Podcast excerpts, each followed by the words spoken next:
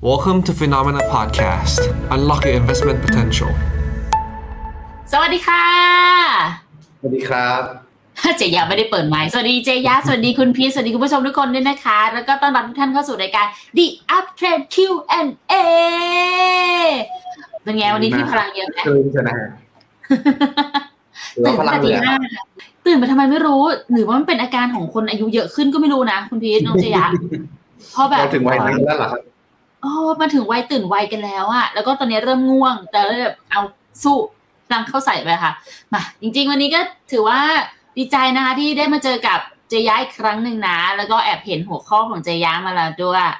พี่คาดหวังคำตอบดีๆ เลย เดี๋ยวแต่เดี๋ยวก่อนไปนั้น คุณพี่เรามาเมากันก่อนดีกว่า นิดหนึ่งนิดหนึ่งให้น้องเจยะครับได้แบบหายใจสักนิดนึงก่อนด้วย เมื่อคืนประกาศตัวเลขออกมา คุณพีทได้ดูเป็นไงบ้างคะ ก็ สูงกว่าคาดเนาะนิดหนึ่งศูนย์จุดหนึ่งฮะตลาดเองถือว่าค่อนข้างงงๆมึนๆฮะเพราะเพราะจังหวะนั้นอะ ผมเปิดดูตลาดอยู่พอดี ต้องบอกว่าเหมือนตอนแรกบวกนิดนึง 0.01%แล้วก็มาลบ 0.01 แล้วไปมาก็วิ่งขึ้นแล้วก็วิ่งลงคือ ผมว่าเหมือนช่วงช่วงหลังเองนะฮะตลาดอยู่ในภาวะที่ต้องบอกว่า ค่อนข้างจะใช้เวลาย่อยข้อมูลนานพอสมควรเลยเนาะอืมคือใช่ต้องบอกว่าครั้งเนี้ยผมมองคล้ายๆกับหลายๆท่านเนาะถ้าเกิดประกาศออกมาน้อยกว่าคาด อาจจะเฉยๆกันคาดหวังนำเยอะไปเยอะแหละแต่ถ้าเกิดว่าปรากฏว่าการสูงสูงกว่าคาดเนี่ยน่าจะอยู่ในจุดที่แบบปรับตัวลงแรงได้ แต่ครั้งนี้ถือว่าแปลกอะถือว่าแปลกไม่มั่นใจว่าตลาดเองเนี่ยเป็นเพราะว่าก่อนหน้านี้หวังหวังหวังหวังดี หวังสูงไปเยอะมาก แต่ก็กลัวพอกลัวปุ๊บก็เลยไปซื้อออปชันนั่นนี่นู่นเฮชเอาไว้หรือเปล่า หรือ หรือมีการขายออกไปก่อนแล้วหรือเปล่า พอประกาศจริงก็เลยไม่ตกใจเท่าไหร่ ต้องบอกว่าณจังหวะเนี้ยฮะผมว่าเอ่อ ถือว่าตลาดเล่นยากพอสมควรเลย อะไรก็ตามที่คาดเอาไว้เนี่ย ถือว่าแบบไม่เป็นไปตามคาดเยอะมาก แล้วเดิมทีเนี่ยฮะถ้าเป็นลักษณะเนี้ยช่วงแรกผมคิดเอาเอาเองว่ามันอาจจะออกมาในทรงที่ bad news is good news หรือ good news is bad news อีกครั้งหนึ่ง ก็คือเศรษฐกิจดีตลาดแย่ตลาดเศรษฐกิจแย่ตลาดดี แต่ครั้งเนี้ยกลายเป็นว่าก็ไม่นะฮะคือผมว่าถ้าถ้าเป็นช่วงเนี้ยฮะถ้าถ้าใครที่เป็นคนที่เทรดแบบ directional ก็คือแบบคาดเดาทิศทางจ๋าๆหรือลงทุนกองทุนอย่างเงี้ยฮะต้องบอกว่า ผมว่าต้องเป็นในคอนเซ็ปต์ดีๆเลย ถือว่าคาดเดาค่อนข้างยากเลยทีเดียวครับผมจริง แต่เมื่อกี้จากคำตอบของคุณพีทอะค่ะแต่นึกถึงเพลงสองเพลงเลยอะยังไงครับ อันแรกคืออ้าวลืม เนี่ย ความแก่อะเอาเพลงที่สองเลยได้ไหมเขาบอกว่าครับเดี๋ยวก็ bad เดี๋ยวนั้นนึกถึงทรงยังเวทเซฟยังเอาละเดี๋ยวติดลิขสิทธิ์จริง ๆ ไม่ได้อะไร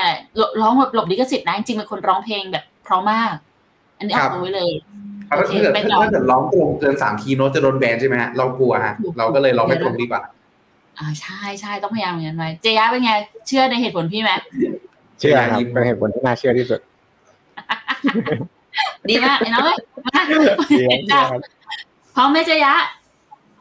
อ่าได้ครับได้ครับเริ่มได้เลยครับไปะวันนี้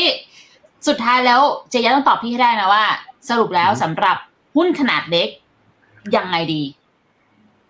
มามาดูกันดีกว่าฮะไปครับก็อ่าหัวข้อวันนี้นะครับ วันนี้ก็เลือกเลือกหัวข้อนี้มานะก็คิดว่าเป็นอีกหนึ่งประเด็นที่คนนะให้ความสนใจกันเยอะนะครับ เรื่องของอ่าหุ้นตัวเล็กๆ ซิ่งแรง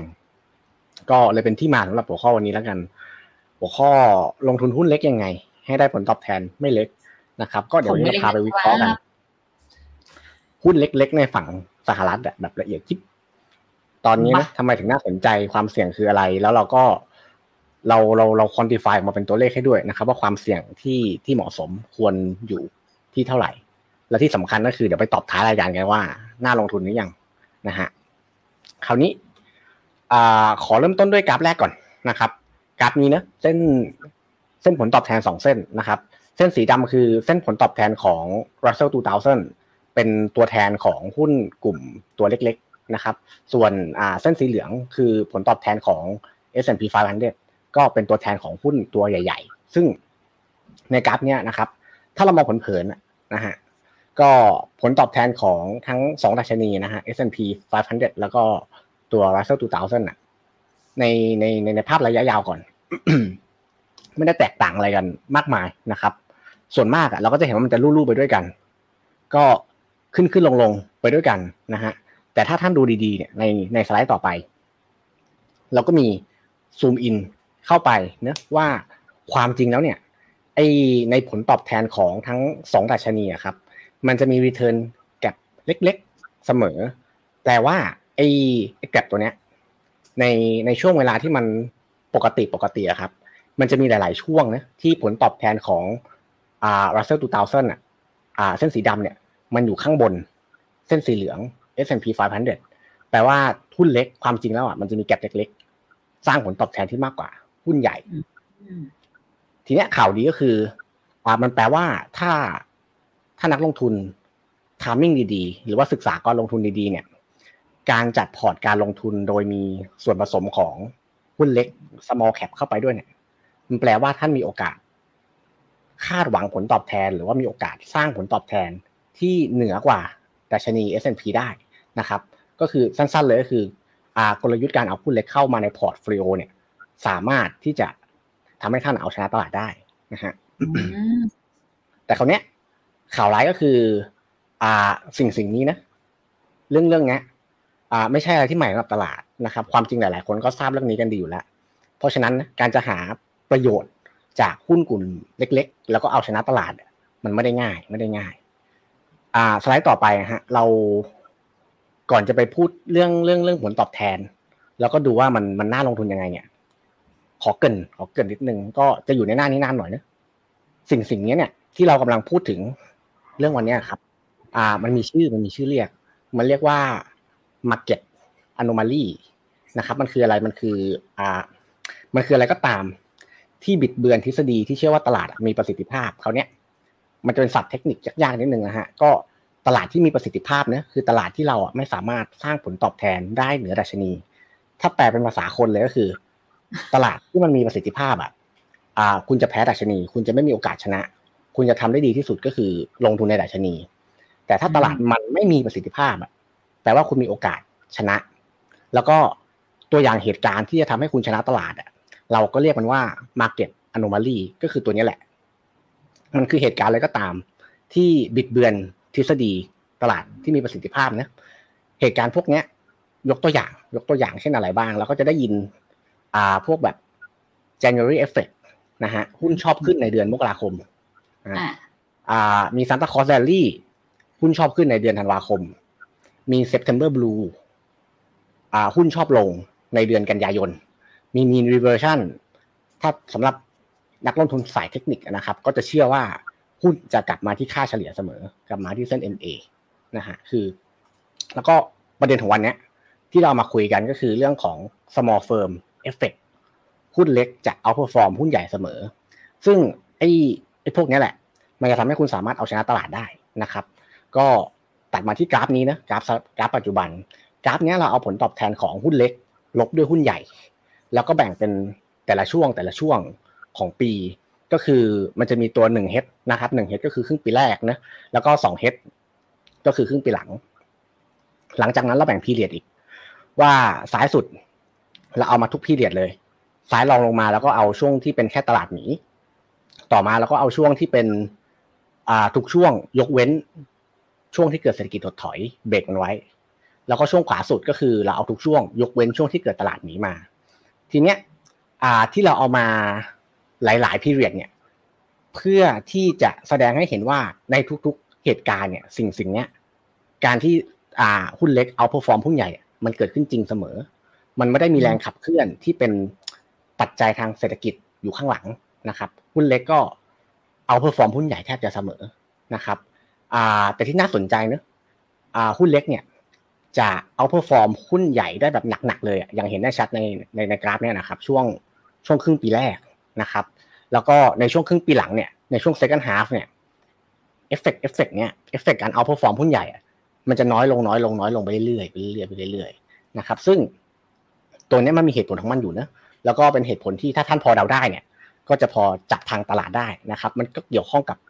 พฤติกรรมของฟัน d ม a นเจอร์ระดับหนึ่ง อันนี้ก็น่าสนใจถ้า ถ้าพอมีเวลาเนี่ยเดี๋ยวเราก็กลับมาพูดคุยกันก็ได้โดยสรุปโดยสรุปนะครับ ก็ ไม่ว่าจะช่วงไหน ไม่ว่าจะเป็นเหตุการณ์ยังไงในกราฟกราฟเนี่ยเราอยากโชว์ว่าหุ้นเล็กโดยเฉลี่ยจะให้ผลตอบแทนที่ดีกว่าหุ้นใหญ่เสมอวงเล็บในครึ่งปีแรกนะครับอืมแม้แต่ในสถานการณ์ปัจจุบันที่ผมวงให้เป็นสีแดงๆตอนเนี้ยเราอยู่ใน bear market bear market หุ้นเล็กก็ยังมี excess return คือ return ส่วนเพิ่มจากหุ้นใหญ่ที่น่าสนใจเสมอ แล้วก็ที่น่าสนใจก็คือสถิติยังบอกอีกว่าช่วงเนี้ยจะเป็นช่วงที่หุ้นเล็กอะ สร้าง excess return ที่มากที่สุดมากกว่า large cap ในทุกๆช่วงที่เราหยิบมาโชว์ด้วยซ้ำนะครับคราวเนี้ยอ่า ขอกราฟต่อไปเลยก็ได้ฮะสไลด์ต่อไปเลย สไลด์เนี้ยก็จะเป็นหนึ่งในอ่าคำตอบนะครับ ว่าทำไมการลงทุนหุ้นเล็กในช่วงตลาดหนีช่วงนี้เนี่ย ถึงสร้างผลตอบแทนที่มากกว่าหุ้นใหญ่มากๆมากกว่าช่วงอื่น ๆนะครับ ที่เราทำในสองสองกราฟนี้เนี่ยคือเราลองเอา ผลตอบแทนของ S&P 500 แล้วก็ Russell 2000 มาพอร์ตคู่กัน ในช่วงที่ตลาดหมีจบลงแล้วนะครับ ก็คือในวันที่ตลาดทำ bottom แล้วแล้วเราเข้าลงทุน จะเห็นว่าซ้ายมือนะเป็นเป็นผลตอบแทนของหุ้นขนาดใหญ่ S&P 500 นะครับ ก็จะมีการ rebound ขึ้น ในระดับค่าเฉลี่ย เส้นสีชมพูชมพูนะครับ จะมีการ rebound ได้ระดับประมาณ 42.7%ในกรอบหนึ่งปีนะครับ แตกต่างกับหุ้นใหญ่มาก หุ้นใหญ่ Russell 2000 rebound ได้แรงกว่า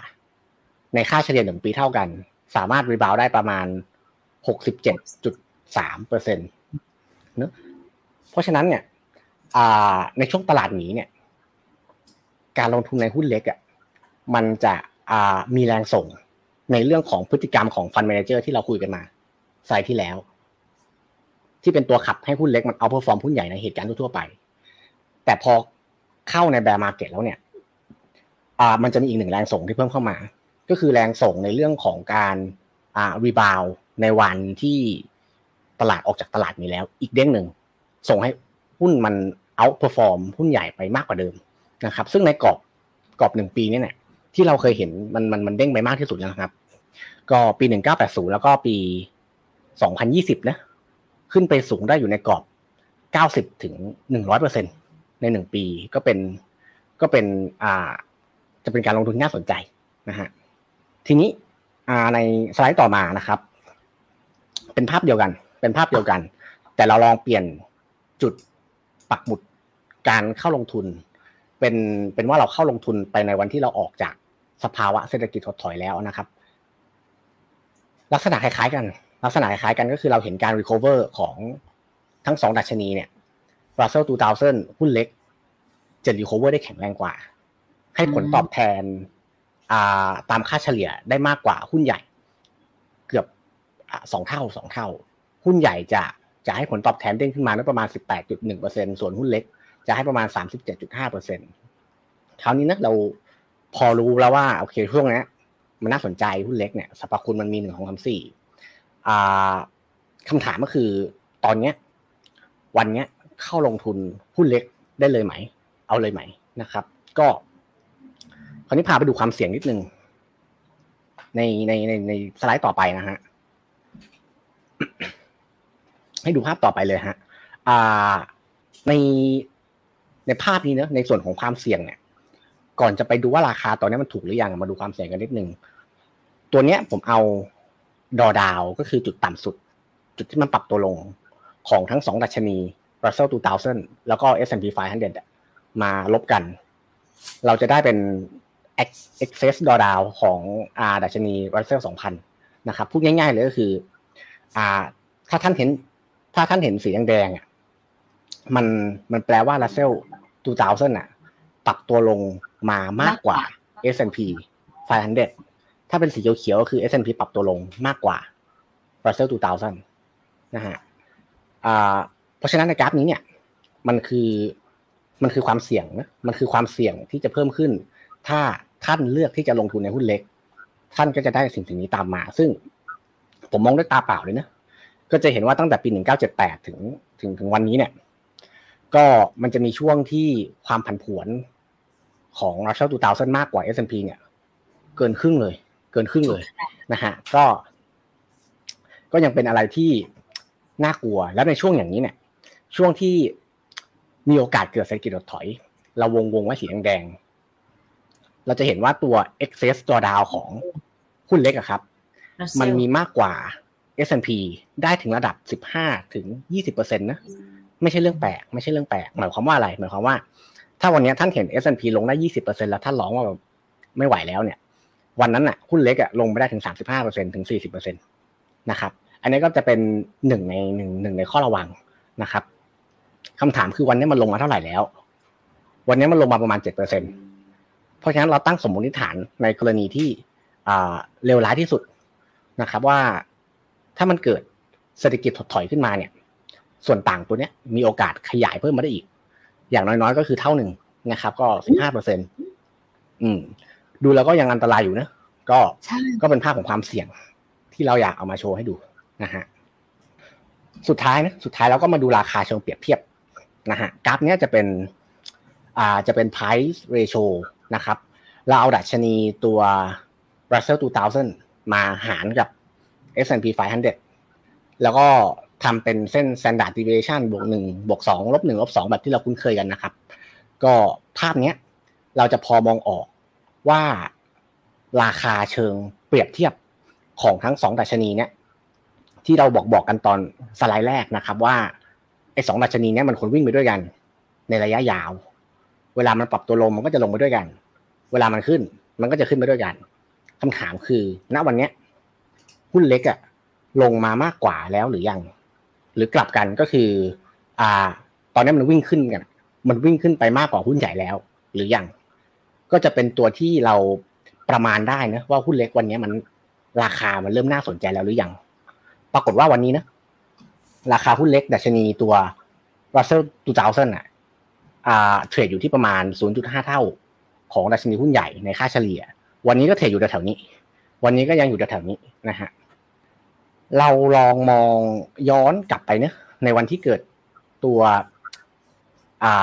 วิกฤตเศรษฐกิจหรือในในช่วงที่เศรษฐกิจมันเปราะบางเปราะบางเนี่ย ในช่วงโควิด ในช่วงวิกฤต .com ปี 1999 Black Monday 1990 เราจะเห็นว่าหุ้นเล็กอะ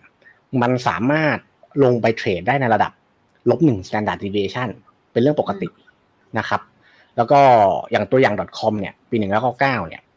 เคยลงไปถึงระดับลบสอง standard deviation มาแล้วนะครับ ก็ทำให้วันนี้เนี่ย ที่เขาเทรดที่ระดับ 0.5 เท่าอยู่เนี่ย ก็ทำให้ราคาวันนี้นะ ก็ดูเร็วๆก็คือ ยังไม่ได้มี discount อะไรเกิดขึ้นมากในดัชนี Russell 2000นะฮะ เพราะฉะนั้นถ้าคุณเลือกที่จะลงทุนวันนี้เนี่ย อ่า ความจริงก็คือคุณจะได้เปรียบในระดับค่าเฉลี่ยแล้วกันนะฮะอืมก็คือที่ราคานี้เนี่ย ไม่ได้ทำให้คุณได้เปรียบหรือเสียเปรียบ ถ้ามีวิกฤตเศรษฐกิจถดถอย หรือมองว่าเศรษฐกิจมีความเปราะบางในอนาคตเนี่ย ตัวเนี้ยมีโอกาสปรับตัวลงได้อีก ปรับตัวลงได้อีก นะครับ ก็จะเป็นทั้งหมดนะที่เราเอามาฝากกันวันนี้ ก็ถ้าผมสรุปในหนึ่งประโยคเลยนะครับ ก็คือตอนเนี้ยอ่าหุ้นเล็กนะมีความน่าสนใจจะมีความน่าสนใจหลังจากนี้ แล้วก็การลงทุนในหุ้นเล็กอะจะเป็นหนึ่งใน secret sauce ที่จะทำให้ถ้าลงทุนถูกต้อง ศึกษาถูกต้อง สามารถเอาชนะดัชนีได้นะครับ ก็โอ้อ่าแต่วันนี้นะราคาปัจจุบัน ยังไม่ใช่ราคาที่ดูแล้วได้เปรียบเป็นราคาที่อยู่ในค่าเฉลี่ย ก็เป็นคอนเทนต์ที่เราเอามาฝากวันนี้นะครับขอบคุณครับ เจยะขอบคุณจ้า พี่ชอบอันหนึ่งอะเจยะสไลด์หน้าที่ห้าที่ห้ามีใครเปิดไม่ไว้คุณพีทเปิดไม่ปิดอันค่ะเราทำการปิดไมค์คุณพีทเลยได้ไหมเนี่ยไม่แค่จะบอกว่า หน้าสไลด์ที่ห้าค่ะ อันนี้เปล่าวะเดี๋ยวนะ ขอดูให้ดีๆ ขึ้นไปสไลด์หนึ่งครับเอ้ยห้าถูกแล้วอ่าใช่ใช่หน้านี้คำถามที่คือถ้าเราคิดว่าตอนนี้เราอยู่ในแบร์มาเก็ตอยู่แล้วอะแล้วเมื่อกี้หนูบอกว่าหุ้นเล็กมันจะลงแรงแล้วมันก็ขึ้นแรงด้วย แล้วเราก็กำลังจะเข้าสู่ recession ถ้าเปรียบเทียบกับกราฟอีกตัวหนึ่งอะทำไมนี่ไม่ใช่จังหวะที่เราควรเข้าหรอถ้าตามสถิติแล้วอะถ้าตามสถิติแล้วเนี่ย อ่า ในในในสไลด์เกือบเกือบสุดท้ายนะครับ เราเราเราจะเห็นว่าดอดาวของหุ้นเล็กอะในช่วงที่เศรษฐกิจมันเปราะบางอะ มันจะมี excess return มากกว่านี้อีก ก็คือถ้าคุณมองว่าแต่ชนี S&P ยังไม่ได้ทำ bottom ยังปรับตัวลงได้อีก 10%ก็เป็นเรื่องที่คุณต้องระวังเป็นพิเศษ ถ้าคุณจะระวัง ถ้าคุณจะลงทุนในหุ้นเล็ก ก็คือมันจะปรับตัวลงได้มากกว่า 10%ของของดัชนี S&P เราเลยมองว่าการลงทุนในหุ้นเล็กอะต้อง sophisticate นิดนึง ต้องเป็นการลงทุนที่คุณแน่ใจแล้ว ว่าตลาดอะผ่านบอททอมไปแล้ว การลงทุนช้าเกินไปอะไม่ใช่เรื่องน่ากลัว แต่การลงทุนเร็วเกินไปอะตอนที่ยังไม่ผ่านจุดบอททอมอะจะเป็นเรื่องที่น่ากลัวกว่า ก็จะกลายเป็นข้อที่เราแนะนำให้ระวังดีกว่าฮะอ่าเข้าใจละ งั้นทวนอีกนิดนึงได้ไหมว่าจากครั้งที่เราที่เจะยามาเจะยาเคยบอกว่า มันจะมีสัญญาณตัวไหนบ้างสี่ตัวปะที่จะบอกว่านี่คือเข้าสู่ recession แล้วจำได้ไหมจำได้ปะที่อ่าจำได้อ่าใช่ครับใช่อ่าใช่ผมอ่า ความจริงมันจะมีพวกอ่า ตัวแชมรูสนะครับตัว NBR ตัวอ่า inverted yield curve แล้วก็อีกตัวหนึ่งจะเป็นอีกตัวหนึ่งเป็นอะไรหน้าผมจำไม่ได้ละ แต่แต่แต่สรุปแบบรวบตึงเลยแล้วกันรถตึงตัวมาสัญญาณที่ท่านต้องติดตามอะคือคือการประกาศ recession ของ NBER ซึ่งอ่าสลาตะแล้วเนี่ยเขาไม่ได้ดูแค่ข้อมูลตัว GDP ตัวเดียวหรือเงินเฟ้อตัวเดียว เขาดูข้อมูลทั้งเศรษฐกิจ แล้วก็ต้องเป็นข้อมูลทั้งเศรษฐกิจ ที่มันมีการชะลอตัวอยู่สักพักหนึ่ง คือไม่ใช่ว่าทุกดัชนีประกาศมาแย่หมด แล้วเขาจะรีบประกาศเลย มันต้องมีการแย่ไปสักพีเรียดพีเรียดหนึ่งเขาถึงจะเริ่มประกาศว่าเข้าสู่เศรษฐกิจถดถอยแล้วนะครับ ก็ดูตัวนั้นเป็นหลักก็ได้ แต่วันนี้นะวันนี้เรายังไม่เห็นสัญญาณว่ามันจะเกิด recession ในในในเดือนสองเดือนนี้เท่าไหร่ เพราะว่า unemployment rate ก็ก็ดีประกาศตัวเลขทางเศรษฐกิจต่างๆมาอยู่ในระดับดี ใช่ใช่ทำมือผิดทำมือผิดนึกว่าจะบอก CDI ทำมือสูงใช่ยกไปก่อน อะโอเค งั้นก็สรุปได้ว่า ถ้าใครชื่นชอบในการลงทุนหุ้นเล็ก หรือกำลังมองหาทางเลือกการลงทุนตัวแม่นี่แอบไปหาสไลด์มาให้เจยะอยู่นั่นเองเดี๋ยวขอสรุปก่อนนะ เดี๋ยวค่อยพูดใหม่แต่ถ้าเกิดใครกำลังมองหาหรือกำลังเล็งกับหุ้นขนาดเล็กอยู่เนี่ย ตอนนี้ก็คือเล็งและรอไปก่อน เพราะว่าเรายังคงเห็นถึงปัจจัยถือความเสี่ยงที่โอกาสที่ทางฝั่งของตลาดทั้งหมดเองเนี่ยจะพลัดลงมาได้ครั้งหนึ่งเราค่อยรอเข้าตรงนั้นก็ได้ถูกไหมครับ ถูกต้องครับถูกต้องครับ โอเค Sahm Rule ไปแล้ว inverted ไปแล้วอ๋อ Fed fund ที่เมื่อกี้ไม่ได้พูดถึงใช่ใช่ก็คือเป็นระดับที่อ่า Fed fund rate ก็คืออัตราดอกเบี้ยนโยบายครับ อัตราดอกเบี้ยนโยบายกลางจากที่ที่ประกาศออกมาจากธนาคารกลางของสหรัฐอะขึ้นไปอยู่เหนือระดับ เงินเฟ้อ PCE ก็จะเป็นสัญญาณสัญญาณหนึ่งว่า เป็นการชะลอเศรษฐกิจแบบจริงจังแล้ว เพราะมันเป็นการเหยียบเบรกในระดับที่มากกว่าเงินเฟ้อนะครับ แล้วก็จะมาเป็นอีกหนึ่งใน indicator ที่วันนั้นเราไปสืบๆดู อืมโอเค คุณพีทมีอะไรจะเสริมน้องไหมคะก็ต้องบอกว่าเป็นข้อมูลทางสถิติดีๆ นะครับ ที่เรานำมาส่งมอบให้กันทำไมเราเหมือนฟังวิทยุอยู่เลยอะ เป็นข้อมูลที่มาส่งมอบให้กับผู้ผู้ฟังทุกท่านนะคะอะไปต่องั้นถ้าเกิดใครมีคำถามเกี่ยวกับเรื่องหุ้นเล็กก็ส่งกันเข้ามาได้นะคะ เดี๋ยวตอนนี้จะขออนุญาตเข้าสู่ช่วงของการลุยตอบคำถามกันแล้วค่ะคำถามท่านแรกขออนุญาตมอบให้กับทางเจยะได้เลยคคุรัณบกุ๊กไก่ดีฝากมาๆอ่าช่วงนี้กลุ่ม K ICT กับ K Energy มีแนวโน้มอย่างไรบ้างครับ ช่วงนี้วันนี้หนีอืมเดี๋ยวนะไม่ค่อยอยากอ่านประโยคนี้เลยอะวันนี้หนีมาฟังที่ม่อนแจ่มอากาศหนาวมาก อิจฉานะเนี่ย ยิ่งดูผ่อนยิ่งหนาวหนักเลย เข้าใจค่ะยังไงดีครับเจยะ ผมมองว่า KICT ระยะสั้นอะยังยังยังปรับตัวเล่นเล่นตามข่าวการการการควบรวมของของของบริษัท อ่า ผมผมไม่แน่ใจว่าพูดชื่อบริษัทได้ไหมแต่ก็ท่านท่านท่านก็พอรู้แหละว่าอะไรอยู่ในกองบ้างนะครับ ก็ก็เป็นเป็นเซนติเมนต์ระยะสั้นๆแล้วกัน แต่ระยะยาวๆอะผมมองว่ากลุ่มกลุ่มนี้ยังเป็นกลุ่มที่อ่าลงทุนได้นะครับ ซื้อสะสมได้ในระยะยาว ก็เป็นกลุ่มที่อ่าคนต้องกินต้องใช้ต้องการกันทุกวัน ก็สามารถซื้อสะสมได้แต่ระยะสั้นระวังเรื่องขาพวกนี้นิดหนึ่งแล้วก็ฝั่งตัว K Energy นะครับ ก็หลักๆเลยเนี่ย K Energy เนี่ย แนะนำติดตามราคาน้ำมันดีกว่าว่าราคาน้ำมันแล้วก็ราคาสินค้าโภคภัณฑ์ วันเนี้ยมันมันมีแนวโน้มเป็นยังไง ซึ่งทาง view Finnomena เราเนี่ยอ่าเราจะแนะนำว่า ราคาสินค้าโภคภัณฑ์เนี่ยถ้ามันจะเกิดตัวเศรษฐกิจถดถอย หรือว่าในช่วงที่เกิดเศรษฐกิจเปราะบางเนี่ยมันมีโอกาสสูงมากที่พอเกิดการชะลอตัวแล้วอะราคาน้ำมันแล้วก็ราคาสินค้าโภคภัณฑ์ทุกตัวเนี่ยมันจะปรับตัวลง ซึ่งอ่าเซนติเมนต์ตัวนั้นน่ะมันจะส่งผลไม่ดีกับหุ้นกลุ่มพลังงานโดยรวมนะครับ ก็ระวังตรงนี้นิดนึง อาจจะชะลอการลงทุนเป็นตัว K Energy ไปดีกว่าครับผม โอเค คุณพี่อยากเสริมอะไรไหมคะสำหรับข้อนี้ เห็นด้วยครับ วันวันนี้เราดูหุ้นเราเป็นพิเศษใช่ไหมฮะไม่ครับพอดีเห็นคำถามด้านล่างเยอะเฉยๆฮะอืมโอเคไปงั้นข้อต่อไปของคุณพี่เลยแล้วกันนะ จะได้ไม่ต้องสลับครับผมอะไรละของคุณรณพงศ์ค่ะ กองทุนรวมหุ้นปันผลที่มีประวัติจ่ายปันผลดี แต่ค่าธรรมเนียมแพง กับกองทุนรวมหุ้นปันผลที่มีประวัติจ่ายปันผลไม่ดีเท่าแต่ค่าธรรมเนียมถูก ระยะยาวกองไหนดีกว่า ถ้าถือรับปันผลครับ จริงๆต้องบอกว่าพูดพูดยากครับเพราะว่าตัวค่าธรรมเนียมเนี่ยสิ่งที่เราพูดกันประจำก็คือ มันมีผลต่อ performance เนาะแต่ว่าเราอาจจะต้องลองเปรียบเทียบดูครับว่าไอ้คำว่าค่าธรรมเนียมที่แพงกว่าหรือถูกกว่านะตรงเนี้ยเทียบกับในส่วนของตัวความสม่ำเสมอ ผมใช้คำว่าความสม่ำเสมอเนาะความสม่ำเสมอของตัว performance ที่ดีกว่า มันดีกว่ามากน้อยแค่ไหนครับเพราะว่าหลักเองหลายๆครั้งเราจะเห็นกองที่แบบมัน performance ดีมาก แต่ไม่สม่ำเสมอ ซึ่งค่าธรรมเนียมแพงกว่าบางทีมอาจจะกลายเป็นว่า ดีวูบเดียวแล้วหายไปลักษณะเนี้ยพอรวมให้มันอีกครั้งหนึ่งอาจจะแลดูลงมาแย่กว่าก็ได้ครับถ้าเขาดีสม่ำเสมอมาเรื่อยๆเรื่อยๆแล้วค่าธรรมเนียมแพงกว่าเล็กน้อยเช่น 0.25หรือ0.5 ลักษณะเนี้ยอาจจะดีกว่าในระยะยาวก็ได้ครับ แต่สำคัญคือไอ้คำว่าดีหรือหรือแย่กว่านะตรงเนี้ยฮะอยากให้ไปดูให้รอบด้านหนึ่งก็คือเรื่องของตัวรีเทิร์นเนาะสองก็คือเรื่องของตัวปันผล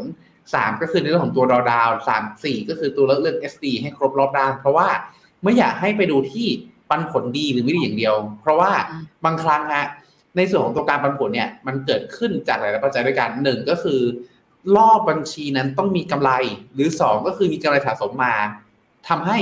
บางกองเองเนี่ยเขามีกลยุทธ์การจ่ายปันผลที่แตกแตกต่างกัน เช่นสมมุติฮะเขามีกำไรยี่สิบาทเขาเลือกจ่ายยี่สิบาทหมดเลย ตุ้มจ่ายหนักออกมาเฮ้ยดูเยอะ แต่บางบางกองเนี่ยเขาอาจจะใช้ลักษณะที่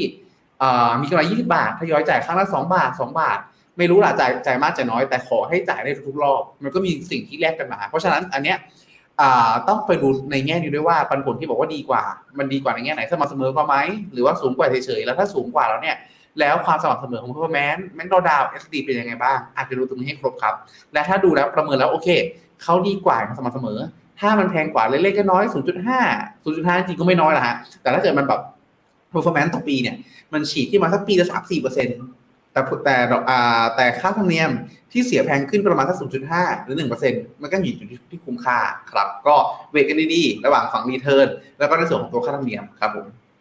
คือจำไม่ได้นะ เป๊ะๆนะ ทุกคนคุณอนภพด้วยนะคะ ว่าตัวมันมีบทวิจัยที่เราพูดถึงกันเยอะๆ เนี่ยเขาคิดกันกี่ปี แต่แต่จะว่าเขาคิดแบบค่าธรรมเนียมระยะยาวแบบการลงทุนสิบปีอัพอะค่ะ เมื่อเปรียบเทียบกับตัว performance เนาะแล้วอีกอย่างหนึ่งอะค่ะมันมันตอบยากตรงที่ว่าเราเราไม่ได้รู้เลยว่าค่าธรรมเนียมกับตัวการจ่ายปันผลนะบวกลบหักลบออกมาแล้วอะมันโอเคหรือเปล่า อันนี้เลยแบบแอบแอบตอบยากนิดนึงนะ แต่แนะนำจริงค่ะลองไปหาอ่านดูของกลตอะ ถ้าจะจะไม่ผิดนะที่เขาทำไว้อะ ลอง search ตอนนั้น search แบบคำง่ายๆเลยอะ ผลวิจัย ค่าธรรมเนียม กองทุนระยะยาวอะไรอย่างเงี้ยค่ะ ลองลองลองดู ส่วนจะยะล่ะครับ คิดยังไงบ้างเด็กรุ่นใหม่เขามองค่าธรรมเนียมกันยังไงบ้างจะยะ ผมมองว่าถ้าท่านถือยาวเนี่ย ค่าธรรมเนียมเอ่ออาจจะมีผลบ้าง อาจจะอาจจะมีผลบ้างนะครับ ก็ เอ่อตามตามตามที่พี่บอกดีกว่า ตามที่พี่พีบอกดีกว่าครับ เราไม่ตรงกันได้นะฮะไม่ต้องกังวลนะฮะในตรงตามได้พี่พีตามพี่พีเลย จ่ายจ่ายโบนัสเราไม่ใช่หรอ ไม่เป็นไรเห็นเห็นในตรงกับคุณพีได้เชื่อพี่ สวัสดีทุกคนเลยนะคะ โอเค ส่วนอันนี้ต้องเป็นของคุณพีทแน่นอนค่ะครับผมอาทิตย์ที่แล้วยังค้างคำตอบผมเรื่อง iShare โอ้ Extended Tech Sector ETF จำได้เปล่าจำได้จำได้ได้เดี๋ยวนี้เลยฮะ งั้นคุณรณพงศ์เราตอบข้อเมื่อกี้ไปให้แล้ว อันนี้ขออีกสักคุแล้วกันนะ เดี๋ยวหลังอะๆเดี๋ยวให้คุณพีททำข้อมูลก่อนแป๊บหนึ่ง ส่วนอันนี้ถามเป็นรายตัวกับมาเลยเทสลากับบิตคอยสัมพันธ์กับอาร์คไหมครับ เอาใครดีคุณพี่หรือ น้องจะยาดี โอเค คุณพีทเชิญค่ะครับได้ฮะก็จริงๆต้องมองเทสลาบิตคอยสัมพันธ์กับอาร์คไหมเขาเรียกว่าไงดีฮะ มันถ้าให้ผมว่ามันมีความสัมพันธ์กันในเชิงที่เป็น correlation คือเคลื่อนไหวคล้าย ๆ กัน แต่ไม่ได้เป็นเหตุเป็นผลกันและกัน อ่า คือเหมือนกับว่าสมมติ เขาเรียกว่าไงนะเหมือนเหมือนกับว่าเขาเป็นหุ้นเติบโตเหมือนกันเป็นอะไรก็ตามที่มีความเสี่ยงสูงเหมือนกันเพราะฉะนั้นเองเนี่ยเมื่อไหร่ก็ตามที่นักลงทุนจะซื้อหุ้นหรือสินทรัพย์เหล่านี้ เพื่อผลักดันให้ราคามันสูงขึ้น มักจะเป็นละมักจะเป็นช่วงเวลาที่นักลงทุนต้องกล้า ต้องโลภมากๆ เพราะฉะนั้นราคาก็เลยวิ่งคล้ายๆกัน กลับกันถ้ากรณีที่ราคาลง มันก็ลงในช่วงเวลาที่นักลงทุนกลัวพร้อมๆ กัน เพราะฉะนั้นราคาเลยมีความสัมพันธ์กันฮะแต่ไม่ได้เป็นเหตุและผลของกันและกันยกเว้นเทสลากับคุณอีลอนมัส ที่ค่อนข้างสัมพันธ์กัน อันนั้นนะฮะคือเป็นเหตุเป็นผลกัน แต่ว่าไม่ใช่ว่า อ่าแต่ว่าแต่ว่าไม่ได้เคลื่อนไหวในทิศทางเดียวกันครับ สัมพันธ์กับอาร์คไหมไงกับกองนี้เลยอย่างนี้สัมพันธ์ฮะสัมพันธ์ครับ แต่ว่าแต่ว่าไม่ได้เป็นเหตุเป็นผลกันเนาะสามกองนี้ครับ คือทุกคนเคยได้ยินคำว่าตลาดตกใจไหมเวลาตกใจอะสไตล์นักลงทุนที่ลงทุนในเทสลากับบิตคอยอะบางคนเขาจะรู้สึกว่า เป็นคนที่แสวงหาโอกาสการเติบโตในอนาคต และเชื่อมั่นในการเติบโตอนาคตค่อนข้างสูงอย่างเงี้ย เราเลยมีโอกาสที่จะได้เห็นแบบคนที่ลงทุนทั้งเทสลาแล้วก็บิตคอยเนี่ย ตกใจเหมือนเหมือนกัน เงินหายเป็นเหมือนกันอย่างนั้นไป เจยะล่ะ มีหมดเลยใช่ไหมทั้งกองไม่อาร์มีครับไม่มีไม่มีผมรอดครับจริผงเหรอมรอดผมเป็นคนคนหนึ่งที่ เออได้มีโอกาสนะเคยเคยเคยศึกษาเรื่องบิตคอยลึกซึ้งอยู่เรื่องเรื่องคริปโตเคอเรนซีทั้งหมดแหละไม่ไม่ใช่แค่บิตคอยก่อนหน้าเนี้ย ตั้งแต่ปีประมาณ2 0 1 2 2018แล้วก็พอพอรู้ว่าตัวเองไม่ค่อยเข้าใจแล้วเนี่ย ก็ก็รีบหนีก็รีบหนีก็เลยก็เลยไม่ได้เจ็บช้ำในในในในในปีที่แล้วนะครับ ก็ถือเป็นโชคดีแล้วกัน คือรู้ตัวเร็วว่าไม่ชอบ ไม่รักไม่ชอบก็ bye bye กันออกไป อันนี้หมายถึงสินทรัพย์หรือหมายถึงชีวิตจริงบิตคอยน์ครับบิตคอยน์นี่เหมือนอ๋อบิตคอยน์ทำไมจะยะความจริงไม่จะยะเงียบเหรอครับคุยคุยเรื่องบิตคอยน์นี่ คุยได้ยาวเลยนะครับว่าทำไมถึงไม่ชอบอะไรอย่างเงี้ยแต่แต่แต่แต่ไว้ว่าหลังดีกว่า ไม่พี่เชื่อว่าจริตของนักลงทุนแต่ละคนไม่เหมือนกัน มันอืมไม่ได้แปลว่าถูนักกลงทุนจะต้องเหมาะกับสินทรัพย์ทุกประเภทบนโลกใบนี้นะก็หาสินทรัพย์ที่ตัวเองชอบให้เจอแค่นั้นเองที่มันถูกจริตเนาะอะไปต่อเดี๋ยวนะสรุปคำถามนี่คือ ไม่ได้สัมพันธ์กันเนาะลืมสรุปให้ ไม่สัมพันธ์กันนะแค่แค่เคลื่อนไหวคล้ายกัน แต่ไม่ได้เป็นเหตุเป็นเหตุเป็นผลของกันและกันอะแต่ว่าอาจจะแบบ เคยเห็นสมัยก่อนที่เทสลาคุณอีลอนมัสก์เอาเงินเทสลาไปซื้อบิตคอยน์ไงก็เลยแอบมองว่ามันจะสัมพันธ์กันหรือเปล่าถ้าถ้าเปรียบให้เห็นภาพฮะเหมือนเหมือนเหมือนถ้าเราเดินออกไปหน้าบ้าน เห็นแมวตัวหนึ่งเดินผ่านหน้าบ้านทีไร หลังจากนั้นฝนตกทุกครั้ง อันเนี้ยฮะคือภาพที่ชัดเจนคือ แมวตัวนั้นอะ เดินผ่านสัมพันธ์กับในส่วนของตัวฝนตก แต่ขณะเดียวกันแมวตัวนั้นไม่ได้เป็นเหตุผลที่ทำให้ฝนตก อันนี้คือกรณีเดียวกันกับในส่วนของตัว ARK เทสลาและบิตคอยน์ตรงนี้ อ่าโอเคสัมพันธ์แต่ไม่ใช่เหตุและผลนะทุกคนครับ อันนี้คือแมไม่วใช่อันนี้คือแมวแบบนี้เป็นวิธีโลจิกฮะคือบังเอิญแมวอาจจะเห็นว่าฝนตกก็เลยก็เลยแบบวิ่งตัดวิ่งวิ่งผ่านหน้าบ้านเพื่อกลับบ้านลักษณะฝนกำลังจะตกอ่าก็เลยวิ่งผ่านหน้าบ้านเพื่อกลับบ้านลักษณะนั้น แต่ไม่ได้เป็นเหตุผลกันละกันลักษณะนั้นครับอืมเหมือนอารมณ์ที่เราบอกว่าเวลาก่อนฝนตกเนี่ยเราจะได้เห็นแบบนกบินกลับรังอะไรอย่างนี้ เป็นแต่สัมนงไม่พัได้นธ์เป็นเหตุผลที่ทำให้ฝนตกอ่าครับผมไปต่อค่ะแฮปปี้วันไทยเดย์เหมือนกันนะคะย้อนหลังนะคะ ใครซื้อยูจิสต้นเดือนนี้ขาดทุนรัวจริงเหรอ น้ำไม่ซื้อยูจิสต้นเลยอะถูกต้องฮะต้นเดือนถ้าต้นเดือนก็ขาดทุนเนาะขาดทุนอันนี้ผมขออนุญาตตอบละกันครับ เพราะว่าถ้าเราดูหนึ่งหนึ่งเดือนที่ผ่านมาครับผมในส่วนของตัวยูจิสลงมา 1.07%เนาะแต่ถ้าเราไปดูย้อนหลังครับในส่วนของตัวยูจิสย้อนหลังก็สามเดือนก็ยังบวกอยู่เนาะบวกสักประมาณสัก1.79 เยนโทเดทครับบวกวัน0.85เนาะก็ต้องบอกว่าเป็นเรื่องปกติฮะ เป็นเรื่องปกติในส่วนของตัวการลงทุนในกองทุนรวมเนาะโดยเฉพาะยิ่งในส่วนของตัวกองทุนที่ไม่ใช่พวกตัวกลุ่ม money market หรือในส่วนของตัวแบบตลาดเงินทั้งหลายครับเพราะฉะนั้นเป็นเรื่องปกติแต่ถามว่าทำไม Finnomena ถึงแนะนำให้เข้าจังหวะนี้ล่ะเพราะว่าผลสุดท้ายแล้วครับสิ่งที่เกิดขึ้นก็คือเราคาดหวังว่าไอ้ตัวภาวะที่ลงลักษณะเนี่ยฮะอะเดี๋ยวผมขออนุญาตเปิดยาวนิดนึงแล้วกัน ลงลักษณะเนี่ยฮะคาดว่ามันจะสิ้นสุดลงแล้ว เพียงแค่ว่าตลาดเองเนี่ยฮะระหว่างทางมันอาจจะมีแบบลุ้มบ้างอะไรบ้าง แต่เราบอกว่ามันมันกำลังจะเข้าสู่เฟสที่ เป็นการกลับตัวเป็นขาขึ้นลักษณะนี้อีกครั้งหนึ่งครับ เพราะฉะนั้นไม่แปลกฮะถ้าลงหนึ่งเดือนหนึ่งเดือนที่ผ่านมาติดลบหนึ่งเปอร์เซ็นต์โอเคถูกต้องครับ ไม่ผิดแต่อย่างใด แต่เรามองไปที่อนาคตข้างหน้ามากกว่าว่า อันนี้ขออนุญาตครับขออนุญาตเปิดตัวนี้ให้ดูแล้วกัน ต้องบอกว่าเป็นเอกสารที่ผมชอบมาก จากทางตัวพิมโก้ครับ ที่เขาทำคาดการณ์มาให้ครับ ในส่วนของตัวหนึ่งปีหลังจากนี้ถ้าถือครองในส่วนของพิมโก้ครับและอายุจิสครับ เขาคาดการ์ตัว performance ที่ประมาณเท่าไหร่บ้าง ในลักษณะตัวแกนตั้งครับ คือ ถ้ามีการปรับลดในส่วนของตัวตราดอกเบี้ย จะเป็นอยู่ด้านบนก็คือลบ100 basis point ถ้าเป็นการขึ้นดอกเบี้ยอีก1%จะอยู่ที่ 1 บวก100 basis point ครับฝั่งซ้ายขวาตรงนี้คล้ายๆ กันก็คือฝั่งซ้ายตรงนี้คือเป็นเครดิตสเปรดก็คือเครดิตสเปรดแคบลง ก็คือมีในส่วนของตัวแรงเทขายหุ้นกู้ มีแรงซื้อพันธบัตรก็คือว่าง่ายๆว่าตลาด อ่าถูกต้องฮะก็คือนะเดี๋ยวนะผมสลับกันหรือเปล่า credit spread credit spread แคบลง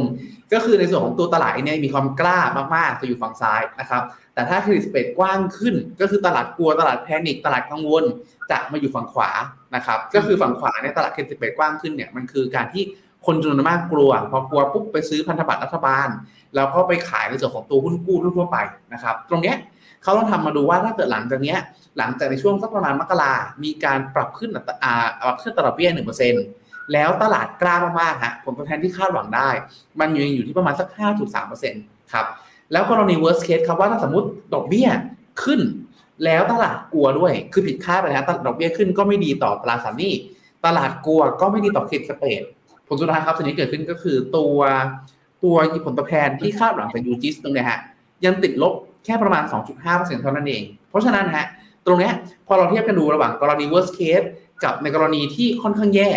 ผลตอบแทนที่ได้ที่คาดหวังมันยังอยู่ในจุดที่ ถือว่าค่อนข้างจะได้เลยใช่ริสรีวอร์ดค่อนข้างน่าสนใจครับ ซึ่งณตอนเนี้ยถ้า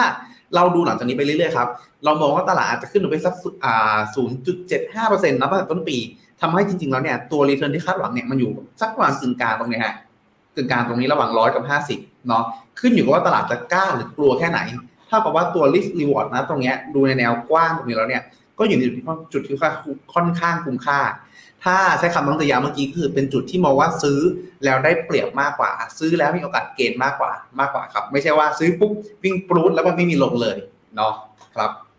ไปตามนั้นค่ะคำถามต่อไปนะคะ อันนี้ระบุว่าถามน้องเจยะเลย ใกล้ถดถอย recession หรือยังคะ น้องเจยะอ่า ถ้าถ้าถ้าดูตามเอ่อดัชนีแบบสลาตักของของฝั่งสหรัฐอเมริกาทั้งหมดเลยนะครับ ต้องบอกว่าภาพเนี้ยมันปนๆกัน ก็คือจะมีดัชนีที่ออกมาทั้งดีแล้วก็ไม่ดี ก็คือมันยังทำให้ภาพวันเนี้ยมันยังขุ่นๆอยู่ ดูไม่ค่อยชัดเจน แต่สิ่งที่เราเชื่อคือเราเราจะเริ่มเห็นภาพที่เศรษฐกิจหลาย ๆ ตัวมันชะลอมากขึ้นมากขึ้น แล้วก็ชัดเจนชัดเจนมากขึ้นเนี่ย ไปไปไปในในช่วงกลางปี ในช่วงกลางปี เหตุปีนี้ผลเหรอเพราะว่าถ้า ใช่ใช่ครับ ประมาณกลางปีนี้ ถ้าท่านจำได้นี่ยตัวเฟดเขาขึ้นดอกเบี้ย ขึ้นดอกเบี้ยช้ามากนะครับเขาเขาค่อนข้าง react ช้า แล้วก็วันนี้ของปีที่แล้วอะความจริงอะยังไม่มีการขึ้นอัตราดอกเบี้ยนโยบายเลย เขามาขึ้นครั้งแรกจริงๆอะเดือนมีนาคม แล้วเขาก็ขึ้น 0.25เปอร์เซ็นต์แล้วเขาก็ค่อยๆขึ้น ซึ่งเขามาขึ้นแบบ follow จริงๆอะ 0.75เปอร์เซ็นต์เนี่ยประมาณกลางปีที่แล้ว ซึ่งเราจะบอกว่า ประเด็นประเด็นนั้นอะมันผ่านมาแล้วยังไม่ถึงปี แต่ด้วย Impact ของการขึ้นดอกเบี้ยเนี่ยมันจะมี lag timeกว่ามันจะส่งผ่านมาถึงเศรษฐกิจอะมันใช้เวลา มันจะใช้เวลาอย่างน้อยก็หนึ่งปี เพราะฉะนั้นถ้าท่านคาดหวังว่าจะเห็นเศรษฐกิจชะลอตัว มันก็ make sense ที่ท่านจะรอไปถึงวันวันประมาณกลางกลางปีปีที่แล้ว ท่านถึงจะเพิ่งเริ่มเห็นผลกระทบของการขึ้นดอกเบี้ยในปีที่แล้วนะครับ เราก็เลยมองว่าอ่าวันนี้เนี่ยอาจจะยังไม่เห็นมาก แต่พอเวลาผ่านไปเดี๋ยวเดี๋ยวผมว่ามันมันน่าจะชัดขึ้นชัดขึ้นครับ ผมแสดงว่าคือก็มีโอกาสได้เห็นอยู่ ไม่ได้แบบปิดความเสี่ยงทุกอย่างคือมันจะมีทฤษฎีด้วยจยะที่เขาคุยกันตอนเนี้ยเขามองว่าตลาดเองอาจจะไม่ได้จบที่คำว่า recession แล้วก็ได้ เพราะตลาดค่อนข้าง react กันไปเยอะมองภาพแบบ negative กันมาค่อนข้างเยอะแล้วแบบ absorb จะจนจบจนหมดแล้วล่ะ อาจจะไม่เกิดก็ได้ อย่างเงี้ยแต่พี่ก็ยังอยู่ในฝั่งที่ว่า น่าจะเกิดนะ เป็นไปได้เหมือนกันนะครับ ก็อืมตอนนี้นะ ตอนตอนนี้เราก็ยังไม่ได้ไม่ไม่ได้มองว่ามันต้องเกิดแบบแน่นอน เราเราเราก็ยังโอเพนทั้งทั้งฝั่งเกิดแล้วก็ไม่เกิด แต่เราชั่งชั่งน้ำหนักดูแล้วเนี่ย ฝั่งเกิดมีโอกาสมากกว่า มันจะมีอีกตัวหนึ่งที่คนไม่ค่อยพูดถึงเลยคือเรื่องของ QT QT อะมีการทำตลอด ซึ่งมันจะทำให้ financial condition อะค่อยๆตึงตึงตึงเรื่อยๆ แล้วก็มีการมันมีการประเมินกันเหมือนกันว่าการทำ QT เนี่ยเท่ากับการขึ้นอัตราดอกเบี้ยนโยบาย กี่เปอร์เซ็นต์ผมอาจจะจับไม่ได้แล้ว อาจจะให้ข้อมูลที่ผิดไปก็11ผมไม่ให้ดีกว่า อ่าอ๋อใช่แต่แต่โดยรวมแล้วเนี่ย มันจะยังมีการทำอยู่เรื่อยๆ แต่แค่ผลกระทบมันอาจจะซึมซึมซึมซึมมาเรื่อยๆอาจจะยังไม่เห็นโป้งเดียว เหมือนการขึ้นดอกเบี้ยนะครับอืมอะอะอะไปเดี๋ยวรอติดตามกันดูนะคะ ว่าสุดท้ายแล้วจะเป็นอย่างไร กลับมาที่คำถามนี้หน่อยค่ะ ให้คุณครับพีทไปค่ะต้องบอกว่า หลักๆเลยฮะ ที่เมื่อกี้ลองไปค้นมาไวๆเลยเนาะก็คือความแตกต่างกันครับ ในส่วนของตัว iShare Expand Tech Sector ETF ฮะอืมต้องบอกว่าเป็นเรื่องของตัวความโฟกัสครับ ก็คือถ้าเกิดใครที่ต้องการลงทุนในส่วนของตัวกลุ่มเทคแบบเพียวๆเลย ตัว iShare จะตรงกว่าเนาะเพราะว่าในส่วนของตัวฟันแฟกชีเขาเองฮะเขาระบุชัดเจนเลยว่าเขาจะลงทุนในส่วนของตัวหุ้นสหรัฐที่อ่าอยู่ใน GICS หรือในส่วนของตัวsector ที่เป็น IT เท่านั้นเนาะหรือในส่วนของตัว internet retail ที่เป็น sub industry เขาเรียกว่าอะไรเนาะ sector ย่อยลงมาที่เกี่ยวข้องกับอินเทอร์เน็ตอ๋อรวมไปถึงในส่วนของตัวหุ้นที่ Industry เกี่ยวข้องกับเรื่องของของครับผมอ๋อเปล่าค่ะแค่ออก sector ย่อย sub industry อ๋อโอเคอ่าใช่ใช่ครับนี่ก็ภาษาไทยไม่ออกค่ะ ก็คืออ่าเป็นตัว iShares Expanded Tech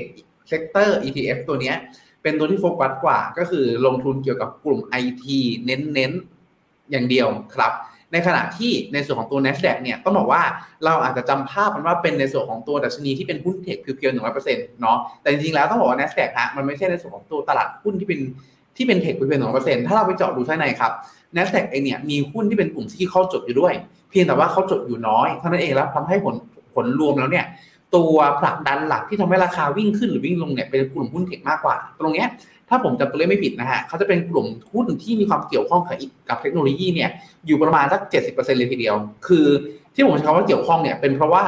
หุ้นบางตัวฮะเป็นจัดเป็นถูกจัดเป็นในส่วนของตัวตีมเทคโนโลยี แต่ไม่ได้เกี่ยวข้องแต่ไม่ได้เป็นเทคโนโลยีโดยตรง เช่น semiconductor semiconductor คือเป็นกลุ่มหนึ่งที่เป็นเทคโนโลยี แต่ถ้าเราไปดูในเชิง sector จริงๆ แล้วเนี่ยเขาจะกลุ่มเป็น industrial ลักษณะนี้ครับ เพราะฉะนั้น NASDAQ เลยเป็นอะไรที่เกี่ยวข้องกับเทคโนโลยีเยอะ แต่ยังมีแบบไส้ในบางตัวเป็นแบงก์บ้าง เป็นน้ำมันบ้าง เป็นอะไรบ้าง สอดแทรกอยู่บ้าง เพราะฉะนั้น NASDAQ มันก็ได้ภาพเป็น tech แหละฮะอาจแต่อาจจะมีความเป็นที่คือเข้าปนๆอยู่เล็กๆน้อยๆแต่ถ้าเป็นตัว iShares Expanded Tech ETF เนะฮะ จะเป็นในส่วนของตัว tech แบบ pure หนึ่งร้อยเปอร์เซ็นต์เลย ก็ได้ความโฟกได้ความโฟกัสเพิ่มเติมมากขึ้นครับ โอเค ได้คำตอบแล้วนะคะ ขอบคุณคุณพี่นะคะ อันต่อไปขอถามเจยาละกัน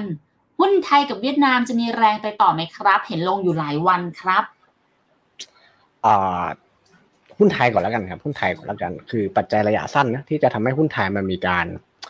ปรับตัวขึ้นไปได้เนี่ย คือผมว่ามันจะมีในในในระยะสั้นๆเนี่ยครึ่งปีแรกมันจะมีการเล่นในเรื่องของ election rally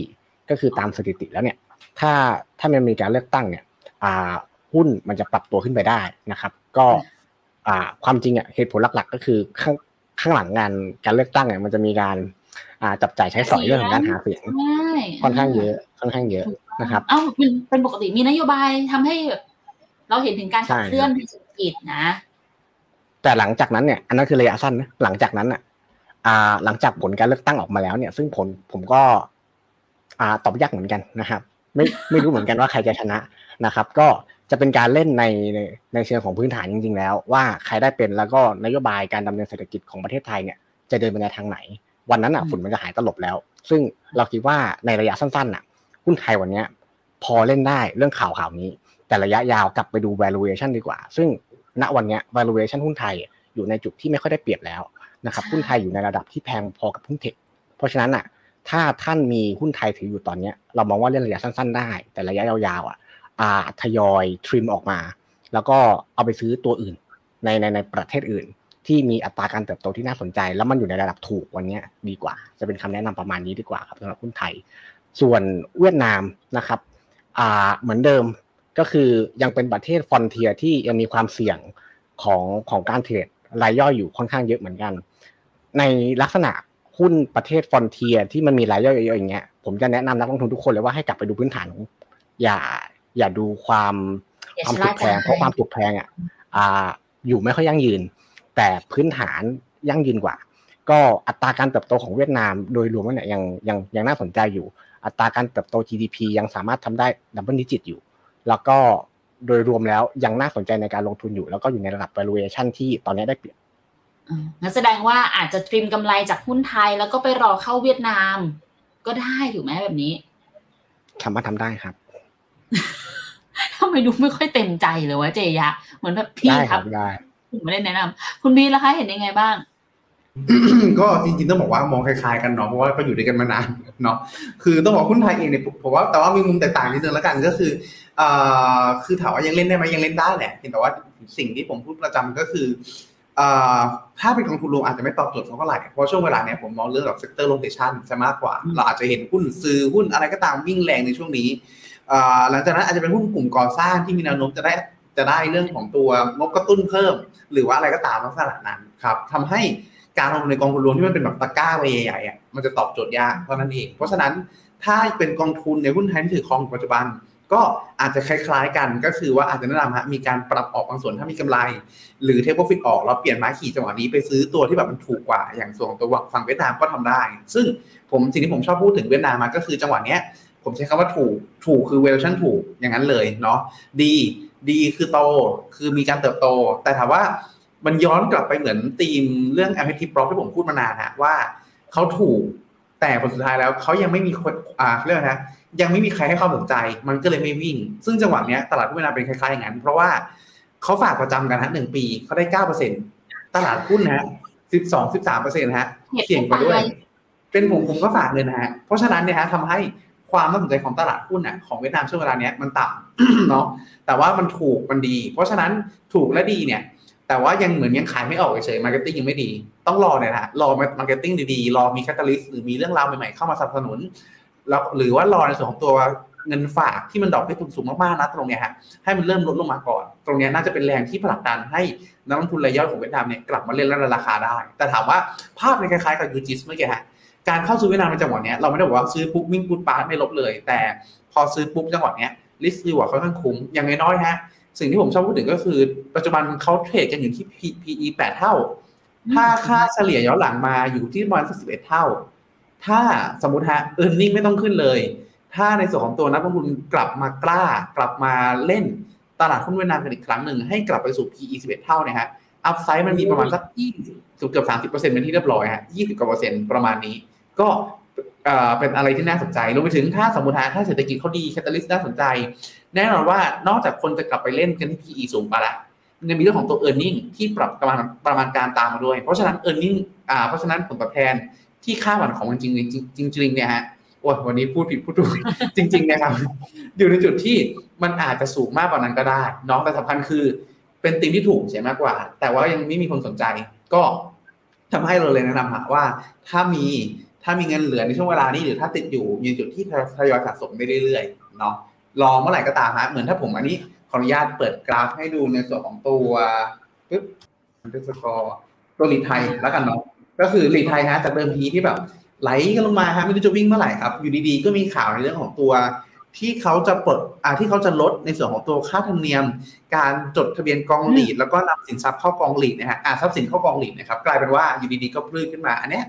คือเป็นภาพหนึ่งก็คือพอมีแคตตาลิสที่ดีเกิดขึ้นปุ๊บเนื่องจากว่ามันถูก เนื่องจากว่ามันมีมันมียิวที่ดีนะตรงเลยฮะมันก็ดีมากพอที่พอมีแคตตาลิสที่น่าสนใจปุ๊บราคาก็วิ่งได้ค่อนข้างแรง เวียดนามเราก็หวังฮะเราก็หวังว่ามันจะเป็นภาพนี้เหมือนกันว่าโอเค อาจจะซึมๆหน่อยๆส้มๆหน่อยๆแต่ดอกเบี้ยเริ่มลงปุ๊บหรือในส่วนของตัวมาตรการกระตุ้นเศรษฐกิจเริ่มมาผลประกอบการเริ่มดี อาจจะขึ้นเป็นลักษณะนี้ก็ได้ ขึ้นจนแบบที่ว่าต้องต้องต้องเขาว่า เราอาจจะซื้อไม่ทันก็ได้ครับ ก็เลยแนะนำว่าทยอยสะสมดีกว่าครับผมมีคำถามนิดนึงสำหรับเวียดนามค่ะ ตอนที่ลงทุนเวียดนามถ้าย้อนกลับไปประมาณ 30 ปีที่แล้ว มันจะมีอยู่สองเรื่องที่ค่อนข้างเป็นปัจจัยทั้งสนับสนุนแล้วก็กดดันไปพร้อมๆกัน คือเวียดนามเขาก็เล่นกันว่าเมื่อไหร่จะได้เข้ามาสู่เป็น emerging market หนึ่งละสองเลยคือถ้าเกิดเราจะดู valuation ของเวียดนามหรือตัวพื้นฐานของแต่ละหุ้นจริงๆอะเรายังหาข้อมูลได้ยาก ณ ปัจจุบันน่ะยังเป็นภาพนั้นอยู่ไหมอะเวียดนามอะ เหมือนเดิมเลยฮะโอเคคือคือทั้งสองท่านก็คือเหมือนเดิมเลยเลยครับเพียงแต่ว่าเรื่องว่าไงเนี่ยเรื่องข่าวของการเข้าเป็น MSCI EM เนาะแล้วก็รวมไปถึงเรื่องของการปลดล็อก foreign limit ด้วยฮะเป็นข่าวที่มีมาเรื่อยๆเรื่อยๆเรื่อยๆเรื่อยๆแต่ยังยังไม่เห็น progress ที่คืบหน้าสักเท่าไหร่ครับรวมไปถึงเรื่องหาข้อมูลก็คล้ายกันฮะเพียงแต่ว่าต้องบอกว่าเนื่องจากว่าตรงนี้เนาะอาจจะเป็นข้อได้เปรียบของ Finnomena หรือบลจทั้งหลายละกันที่เรารู้จักหลายๆท่าน แล้วก็มีการสอบถามใน fund manager ต่างๆซึ่ง fund manager ก็ มีการ con call หรือบางหรือบางบางบลจเอง ก็มีในส่วนของตัวสำนักงานอยู่ที่นู่นเลย เพื่อไปศึกษาข้อมูล หรือเป็น fund manager ของเวียดนามเลย ก็ช่วยได้ในส่วนของตัวในเชิงข้อมูลเพิ่มเติมมากขึ้นครับโอเค แล้วก็ฝากนิดนึงสำหรับใครที่อยากดูว่าหุ้นไทยกับการเลือกตั้ง จะมีอยู่ไลฟ์วันหนึ่งที่คุยกับน้องเรปะที่พูดไว้ว่าหลังเลือกตั้งกี่วันอะไรเงี้ยลองไปตามดูย้อนหลังได้นะคะ นั้นมีสถิติมาให้ดูเลยนะ ไปต่อเพิ่งเห็นเวลาว่าห้าสิบแล้วอะเร็วๆแล้วกันนะ ขอโทษทุกคนด้วยครับวันนี้เห็นคำถามเวียดนามเยอะเลยให้เวลาเวียดนามหน่อย มีบีฟินอ๋อ B-FINTECH อยู่ดอยมากควรถัวไหมคะเอ่อ B-FINTECH อะมันจะมี element ของหุ้นกลุ่ม tech นะในในในในในกองที่ที่ที่เราคิดว่า ถ้ามันเกิดเศรษฐกิจถดถอยเนี่ยเรายังไม่ชอบ มันจะมีดาวดาวสูงอยู่ แต่มันยังดีที่มันยังมี element ของหุ้นกลุ่ม financial แล้วก็ insurance อยู่ พอพอให้เป็น cushion ได้ แต่โดยรวมเลยแล้วกันโดยรวมเลยแล้วกันถ้า ถ้าจะให้ถัวตอนเนี้ยเราเราเรามองว่ายังยังยังชะลอก่อนดีกว่าครับ รอรอดาวดาวมันชัดเจนก่อนเพราะตอนนี้มันก็ปรับตัวขึ้นมาจากนิดหนึ่งอะนะครับ ผม คุณพี่เหมือนกันไหมคะ ครับโอเคของคุณโอพอร์ตไม่โต อันนี้ตอบไปเรียบร้อยแล้วนะคะสำหรับของฝั่งเวียดนามนะเอาในเอาเหลือจีใช่นฝั่งจีนผมว่ามันมันเรียกว่าไงดีฮะ price in ไปเยอะแล้วเนาะสิ่งที่ผมพูดผมพูดกับที่นี่หรือเปล่าไม่มั่นใจก็คือเอ่อปีเนี้ยผมมองว่ามีสามสามปัจจัย หนึ่งก็คือเปิดเมืองเนาะเล่นไปแล้ว รับข่าวไปเยอะแล้วสองรอการกระตุ้นสามคือรอผลประกอบการ คือกระตุ้นเสร็จปุ๊บราดูว่าสะท้อนผ่านงบมากน้อยแค่ไหน ซึ่งปัจจัยแรกเราเล่นไปแล้ว รับข่าวไปแล้ว ตัวที่สองยังไม่โผล่มา เพราะฉะนั้นฮะไม่แปลกก็จะมีการปรับตัวลงบ้างเนาะแต่เรามองว่าตราบใดก็ตามที่เขายังเดินหน้าผ่อนคลายไปเรื่อยๆตัวที่สองตัวที่สามจะค่อยๆตามมาเอง ก็อาจจะมีความผันผวนระหว่างทางได้ แต่ว่าตรงเนี้ยถ้าเขายังไม่กลับดำมันก็น่าจะเดินหน้าไปต่อได้ครับคล้ายๆกับเวียดนามเมื่อกี้เลยครับผมจะยะอยากเสริมไหม อ่าส่วนนิดหนึ่งก็ได้ครับเรื่องเรื่องเรื่องของเวียดนามเมื่อกี้ที่มีคำถาม อ่าที่ที่ที่มีประเด็นเรื่องการเข้า emerging market เป็นเปลี่ยนจาก frontier เป็น emerging เนอะความจริงอะอ่าเดทไลน์ในการเข้าตัวนั้นอะมันอยู่ที่ปี 2025 นะครับ ซึ่งวันนี้มันติดเรื่องกฎเกณฑ์เรื่องของที่อ่าพี่พีทบอกเนี่ยเรื่องเรื่องของ foreign limit แล้วก็การทำอ่าให้มันได้มาตรฐานสากล ซึ่งมันมีโอกาสจะอ่า ชะลอไหมมันมีโอกาสชะลอเหมือนกัน ซึ่งผมก็ไปติดตามข่าวมาอยู่เรื่อยๆนะว่าถ้ามีโอกาสชะลอเนี่ยในในในในกรณีนั้นเนี่ยมันจะมีโอกาสชะลอไปอีกหนึ่งปี ก็คือ deadline จาก 2025 เนี่ย ถ้าทำไม่ได้ก็แค่ก็แค่เริ่มไปปี 2026 แต่ในในในในกรณีนั้นเนี่ยความจริงอะมันจะมี downside อยู่ประมาณ 3%อันนี้อันนี้ผมไม่ได้ประเมินมาเนี่ยผมไปอ่านข่าวมาว่า มันจะมี flow ที่จะไม่สามารถเข้ามาได้เนี่ยอยู่ที่ประมาณ 5-8 พันล้านดอลลาร์ก็จะเป็น Impact ที่เราสามารถอ่า สามเปอร์เซ็นต์นะก็ความจริงก็ก็ก็ก็ไม่ได้แบบ เป็นเป็นเป็นนัยยะสำคัญอะไรปกติเราก็เห็นเวียดนามลงสิบเปอร์เซ็นแล้วก็เคยเจอมาแล้วนะฮะ สรุปก็คือให้รอก่อนถึงยี่ห้าได้ไม่เป็นไรเนาะคิดหนักเจะย้ายคิดหนัก พี่สรุปใช่ครับใช่ครับลืมขอโทษทีลืมเปิดใหม่ ใช่ใช่ครับ ก็ก็ก็การการการเข้าตัว emerging market เนี่ยก็ยังอยู่ในปลายปลายของเขา ซึ่งตอนนี้เขากำลังสะสางอยู่สะสางอยู่นะครับรอนิดนึง โอเค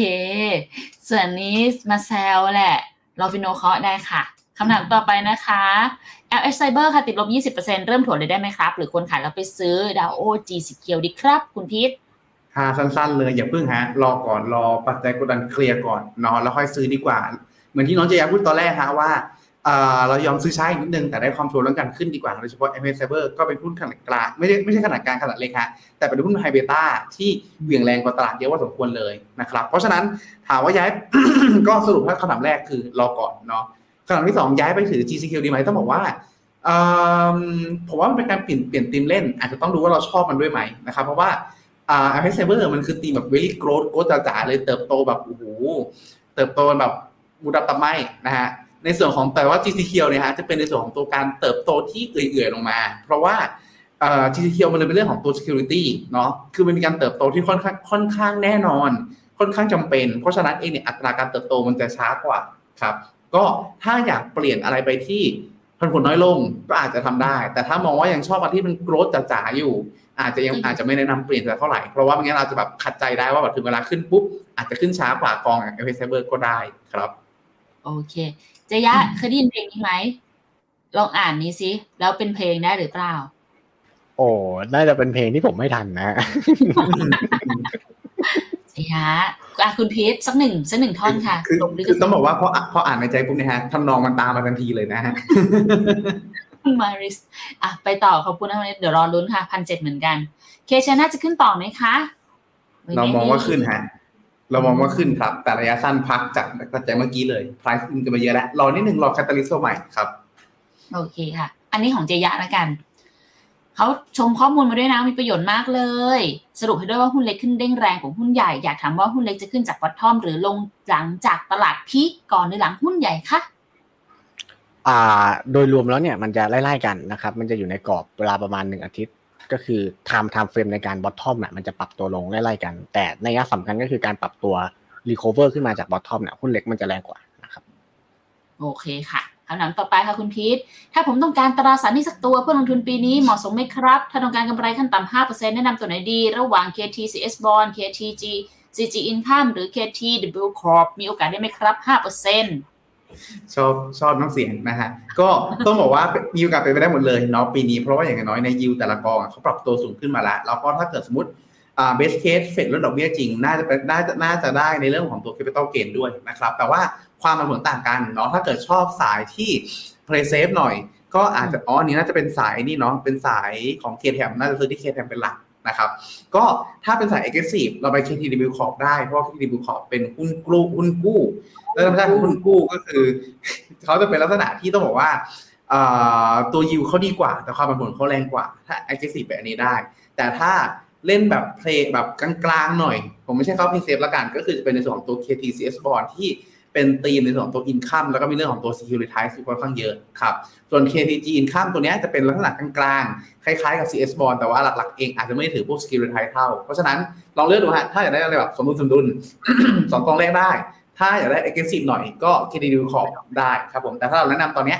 เราแนะนำ UGIS เราแนะนำ SCB Growth แล้วก็ T Treasury ของ Tisco สามอันนี้ T Treasury เป็นพันธบัตร SCB Growth เป็นพันธบัตร75 แล้วก็ duration ยาวหน่อย ส่วน UGIS เป็นสาย เอ่อ income พันผวนต่ำแล้วก็อ่าความคาดหวังผลตอบแทนอาจจะไม่ได้สูงมาก แต่ข้อดีคือเป็นพันผวนต่ำครับ โอเคเจย้ายอยากเสริมไหมอ่า พี่พีทพูดเหมาะสมแล้วครับพี่ไปพีทพูต่อดข้อนี้ครบเลยแล้วนะครับคุณเจยะเป็นไปได้ไหมคะดิสชันอาจจะไม่ใช่ปีนี้เลื่อนไปอีกปีหน้า อ่า เป็นไปได้ครับ ถ้าถ้าถ้าตอบสั้นๆเลยก็คือ เป็นไปได้ครับ ก็คือ อ่าถ้าตอบยาวๆนิดนึงก็คือเสริมเสริมมานิดนึงอ่าเรามองว่าเฟดจะหยุดขึ้นดอกเบี้ยเนี่ยอาจจะเป็นกลางปีนะครับแล้วโดยสถิติแล้วเนี่ยพอเขาหยุดขึ้นดอกเบี้ยเนี่ยเอ้ยเขาเขาเขาเขาก็จะแช่ดอกเบี้ย หลังจากหยุดก็คือจะแช่ แล้ว timeframe การแช่ดอกเบี้ยเนี่ยมันจะอยู่ที่โดยเฉลี่ยประมาณ 6 เดือน ซึ่งหยุดขึ้นดอกเบี้ยเดือน 6 แช่ประมาณ 6 เดือน แล้วก็ลดดอกเบี้ยลง วันที่เขาลดดอกเบี้ยลงส่วนใหญ่วันนั้นอะ มันจะเกิดช็อคขึ้นในเศรษฐกิจแล้วเราก็อาจจะมองช็อคนั้นอะเป็น early recession indicator สำหรับเกิดเศรษฐกิจถดถอยก็ได้ แล้วเศรษฐกิจถดถอยก็ไปประกาศปีหน้านะครับ อ่า เป็นไปได้เป็นไปได้ คุณพีทคะ เวียดนามจีนตัวไหนน่าลงทุนกว่ากันคะช่วงนี้ ถ้าช่วงนี้แหละฮะ ถ้าถ้าอยากได้ไวหน่อย ผมว่าจีนน่าสนใจกว่า อย่างที่แจ้งคือเล่นข่าวหนึ่งไปแล้ว ระหว่างนี้รอตัวใหม่อยู่ มันย่อลงมาสะสมไว้ก็โอเคกว่าครับ เวียดนามที่แจ้งคือถูกดี แต่ยังไม่ค่อยมีคนสนใจเท่าไหร่ อาจจะต้องรอนานนิดหนึ่งครับ อืมไป แต่เดี๋ยวค่ะ disclaimer นิดนึงฮะแต่คำว่านานนิดนึงในที่นี้ไม่ใช่สามปีห้าปีเนาะก็อยู่กันในปีนี้แหละแต่ว่าช้ากว่าหน่อยเดี๋ยวเดี๋ยวหลายๆคนตกใจเดี๋ยวหลายๆคนตกใจอ่าใช่ คือไม่ใช่แบบซื้อวันเนี้ยเดือนหน้าขึ้นหรืออะไรเงี้ยต้องรอปัจจัยรอปัจจัยมาก่อนครับนะคะ เด็กรุ่นใหม่ยังจะย้ายลงทุนอะไรบ้างคะหุ้นหรือกองทุน ลงทุนตามที่ Finnomena แนะนำครับอยู่ก็คือข้างหน้าถ้า ถ้าท่านดอยนะ ท่านก็ไม่ได้ดอยคนเดียวแน่นอนนะครับ ผมจะดอยเป็นเพื่อน มีพวกเราเป็นเพื่อนกันค่ะ ทุกคนซึ่งเขาบอกว่าไม่ได้อยากเป็นเพื่อนกับเรานะ อยากเป็นเพื่อนในแนวอื่นทำไมหุ้นในอเมริการ่วงจะฉุดให้หุ้นทั่วโลกร่วงตามด้วยครับ ยังไงดีคะเรียกว่าไงดีฮะผมใช้ถ้าถ้าถ้าเกิดตอบง่ายๆมันคือแบบจิตวิทยาหมูฮะตลาดหุ้นอเมริกาคือแบบ เป็นอะไรก็ตามที่มันแลดูใหญ่สุด มันแลดูน่ากลัวสุด ถ้าเกิดเขาเป็นอะไรขึ้นมา ทั่วโลกมันจะไม่รอดด้วยทำให้พอหุ้นอเมริกาลงปุ๊บฝั่งนี้ก็เลยลงด้วยพอฝั่งนู้นเขียวปุ๊บฝั่งนี้ก็เลยเขียวด้วยครับ โอเค อันนี้ค่ะ เวียดนามเข้าลงทุนได้เลยหรือรอก่อน รอถ้ายอดสะสมฮะถ้ายอดสะสมอย่างที่แจ้งถูกดี แต่ยังแต่ยังไม่ได้ถึงขั้นที่แบบถูกดีหรือวิ่งปูดถูกดีแล้วต้องรอนิดหนึ่งสะสมกำลังหน่อยครับ โอเคค่ะเนี่ยเจะย่าเหมือนอยากพูด พี่ดูผิดใช่ไหมพี่พูดครบแล้วครับ อุ้ยมิกาเทนนี่เข้าตามคอบวกแปดแล้ว ควรออกก่อนอ่าลงจ้ะอุ้ยควรออกก่อนจะลงดีไหมคะ ถ้าไม่บอกจะลงแล้วล่ะ ก็เอาจริงๆ ถ้าตามวิวเราเราก็มองว่าขึ้นเพื่อลงต่อนะครับ เพราะฉะนั้นมีในความเสี่ยงฮะ สักครึ่งหนึ่งก็ยังดี 50%อะไรอย่างงี้ก็ยังดีเนาะจะได้ไม่พลาดแต่ถ้าเกิดสมมติมันวิ่งจริง เราเดาผิดจริงเราคาดการณ์ผิดจริง ๆ เราก็มีครึ่งหนึ่งเอาไว้ลุ้นครับ ASP H อ๋อห่างเสงแล้วก็ K K อะไรอะ K อันเนี้ย S M Q ครับผม PNQ อ๋อ โอเคสายตานะ อ่านอ่านคิวเป็น G แล้วค่ะ แล้วก็ TSFA ค่ะ ถ้ามีเงินก้อนหนึ่งสามกองทุนนี้กองตัวไหนที่ไม่ควรซื้อเพิ่มคะเออไม่ค่อยเจะคำถามแบบนี้นะ อืม ไม่ควรไว้ซื้จะยาก่อนแล้วกัน อ่า อืม อ่า ถ้ามองในในในในในวิวเราเนี่ยเราเรามองว่าตัวอาจจะเป็นที่ถ้าถ้าผมเลือกกองหนึ่งผมอาจจะเลือกเป็นกอง TSF คิดเอเพราะผมมองว่าหุ้นไทยโอเวอร์แฟลูมาพอสมควรแล้วหุ้นหุ้นไทยเป็นช่วงที่คุณต้องอาจอาจจะอยากขายทำกำไรมากกว่าซื้อเพิ่มนะครับ โอเค คุณพีทแล้วคะกองกองเดียวกันหากองเดียวกันครับ เพราะว่าเพราะเพราะว่าเมื่อกี้เรื่องของส่วนตัวนี่แจ้งว่าหุ้นไทยอะมองคล้ายๆกันครับผมอืมอืมจูคิดจะหามากเลยนะ ถ้าเจะยะบอกว่าอ๋องั้นพี่แต่ก่อนเลยครับ ไม่ได้นะเจยะนะหางเงินเฟ้อกดไม่ลงกระทบยูจิสอย่างไร FC น้องเจยะครับคุณทุกคนอ่า อันนี้พี่พีทเคยเคย เมื่อสักครู่เคยมีโชว์เป็นตารางให้ดูแล้วนะครับ คุณนพดลกลับไปย้อนดูตารางได้นะฮะ ก็ก็จะเป็นตารางที่ทางยูจิสมาให้เราแหละครับ ก็ก็เป็นตารางที่ดีทีเดียว ก็คือหลักๆ คือถ้าถ้าเงินเฟ้อไม่ลงแปลว่าโอกาสที่เขาจะปรับขึ้นอัตราดอกเบี้ยนโยบาย ก็ยังมีอีกในอนาคต ก็จะมากระทบกับตัว capital gain loss ที่จะมาในในในในตัว NAV ของ UGIS นะครับ อ๋อ เวียดนามอินเด็กซ์ตกลงมากกว่าหนึ่งเปอร์เซ็นวันไหน ซื้อวันนั้นดีไหมคะอุ้ยเขาขึ้นมาอีกมากกว่าหนึ่งเปอร์เซ็นต์จริง ๆ ก็ทำได้ฮะแต่ว่าอาจจะหนึ่งหนึ่งเปอร์เซ็นต์อาจจะแคบไปต้องต้องวางเงินเยอะๆหรือไม่ก็ขยับให้มันกว้างขึ้นฮะสักสองจุดห้าอะไรอย่างนี้ก็ได้ เพราะว่าต้องบอกว่าตลาดหุ้นเวียดนามเนี่ยฮะบางบางช่วงเนี่ยบวกลบสี่เป็นเรื่องปกติเลย แล้วแล้วถ้าว่ากันตามตรงฮะ ทีมพวกผมเนี่ยต้องเขียนมาเก็ตอเลอร์ทำกันจนแบบอุ๊ยมาอีกแล้วเหรออะไรเงี้ยฮะแทบจะหาข่าวเตรียมไว้ตั้งแต่เช้าเลยทีเดียว เอาสักบาลเท่าไหร่ดีคะสองจุดห้าหรือสสาอมงจุดห้าน่าจะดีกว่าครับ น่าจะดีกว่า อืมเจะยะเห็นด้วยไหมสองจุดห้าไหมกับเวียดนาม2.5น่าจะดีครับ2.5น่าจะดี จื้อปากเหมือนไม่ใช่นะเราเมื่อกี้อะสุดท้ายแล้วค่ะ ของคุณวินวินวิฟค่ะ ใช่ไหมใช่ ใช่ครับ KFGG ถัวหรือรอคะ รอครับ รอเพราะจะยัอางเซเบอร์เมื่อกี้เลย รอครับ รอ รอด้วยเหตุผล อ่าหุ้นหุ้นหุ้นโกรดเนี่ยยังยังยังมีโอกาสปรับตัวลงลงในไซเคิลนี้อีก ยังยังมีดอดับอยู่อยู่พอสมควรนะครับ ถ้าจะเกิดเศรษฐกิจถดถอย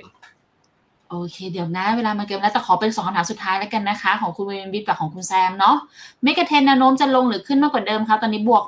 8.52%แสดงว่าเข้าแต่ IPO อืม ทางฝั่ง Finnomena เรามองว่าน่าจะลงมากกว่าขึ้นครับ เพราะฉะนั้นเลยคล้ายๆเมื่อกี้ manage ความเสี่ยงฮะถ้าเรายังกังวลอยู่เอ๊ะกลัวเสียโอกาสออกครึ่งหนึ่งก็ได้จะได้ safe ครับผมอืมโอเค สุดท้ายให้เจยาครับ กองทุนหุ้นไทยจีนอเมริกายุโรปทองบวกหมด ยกเว้นเคเวียดนามติดลบ 13%ยังไงดี ก็ อ่าเป็นกำลังใจให้ครับ ก็มีผมเป็นเพื่อนนะฮะ ก็เวียดนามก็อย่างอย่างอย่างอย่างที่เราทราบนะครับ ก็อย่างที่เราให้ให้วิวไปก็คือปัจจุบันเนี่ยเวียดนามอยู่ในระดับ valuation ที่ถูกแล้ว ราคาระยะสั้นอาจจะยังไม่ได้สนอง valuation เท่าไหร่ แต่เราก็เชื่อครับว่าตัว valuation น่ะมันจะเป็นตัวดันราคาได้ในระยะยาว สามารถทยอยใช้เป็นโอกาสทยอยสะสมก็ได้ครับ พี่ไม่ค่อยได้ยินใครพูดว่าราคาไม่ค่อยสนอง valuation เท่าไหร่เลยนะ มีเจยะพูดมาแล้วพี่ก็เออว่ะราคามันไม่ค่อยจะเจอแบบราคาไม่ค่อยตอบรับ ราคาไม่ค่อยไปตามอะไรอย่างนี้ แต่ราคาไม่ให้ตอบสนองไม่ค่อยเจอ ดีใจดีใจที่เจอคำศัพท์ใหม่อะประมาณนี้ค่ะทุกคน เดี๋ยวยังไงมารอติดตามอีกทีแล้วกันต้องบอกว่าจริง ๆ สัปดาห์นี้ไม่ค่อยมีอีเวนต์อะไรเนาะอีเวนต์ใช่น้อยฮะ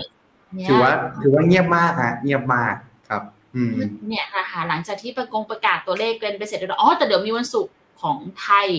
เราเลื่อนมาประกาศ GDP ในสัปดาห์นี้ ก็เดี๋ยวรอติดตามอีกทีแล้วกันนะคะ ว่าของไทยจะไปได้มากน้อยแค่ไหนเนาะ วันนี้ขอบคุณทั้งน้องจยาแล้วก็คุณพีทมากๆเลยนะคะ แล้วก็คุณผู้ชมทุกคนด้วยที่ดูที่ดู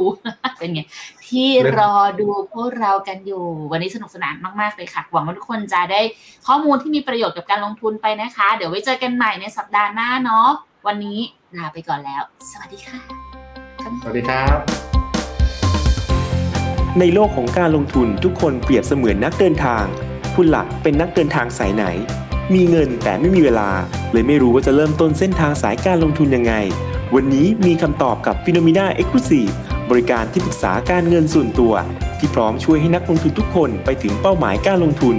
สนใจสมัครที่ f i n o m e f i n o m e n a e x c l u s i v e หรือ line at f i n o m e n a p o r t คำเตือน ผู้ลงทุนควรทำความเข้าใจลักษณะสินค้า เงื่อนไขผลตอบแทน และความเสี่ยงก่อนตัดสินใจลงทุน